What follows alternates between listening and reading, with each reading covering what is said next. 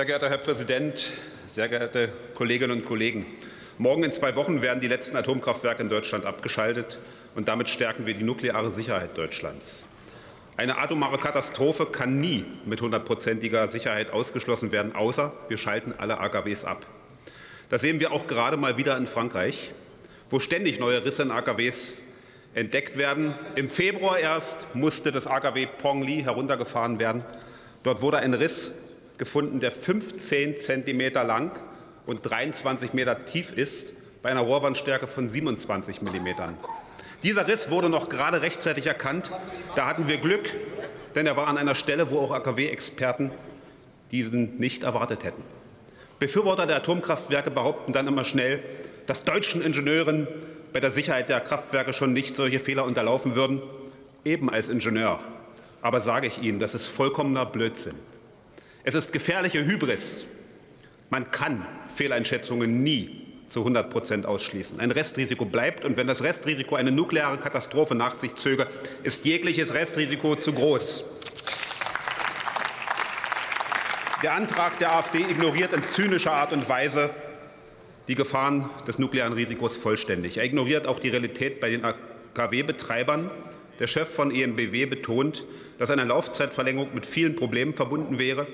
Die Brennstäbe seien aufgebraucht, so viel Personalplanung und Herr Stockmeier, auch Rückbaumaßnahmen seit langem auf den Termin ausgerichtet. Er schaut weg von Kohle und Atom nach vorn hin zu den Erneuerbaren. Die AfD aber schürt mit dem Antrag bewusst Ängste um den Bedarf von Atomkraft irgendwie doch noch herbeizureden. Dabei ist die Energieversorgung sicher. Das haben wir schon letzten Winter gesehen. Die Gasspeicher sind jetzt noch zu 64 Prozent gefüllt. Für das Winterende ein sehr hoher Wert. Die Strom- und Gaspreise im Großhandel sind auf Vorkriegsniveau angekommen. Das wird sich mehr und mehr auch bei den Haushaltskunden niederschlagen. Ja, aber auch der nächste Winter kommt. Und darum sorgt die Ampelkoalition vor mit beschleunigtem erneuerbaren Zubau, Netzausbau, stärkerer Energieeffizienz und nicht immer mit Freude. Wir suchen das Augenmaß mit LNG-Terminals. Atomkraftwerke aber braucht es schlichtweg nicht.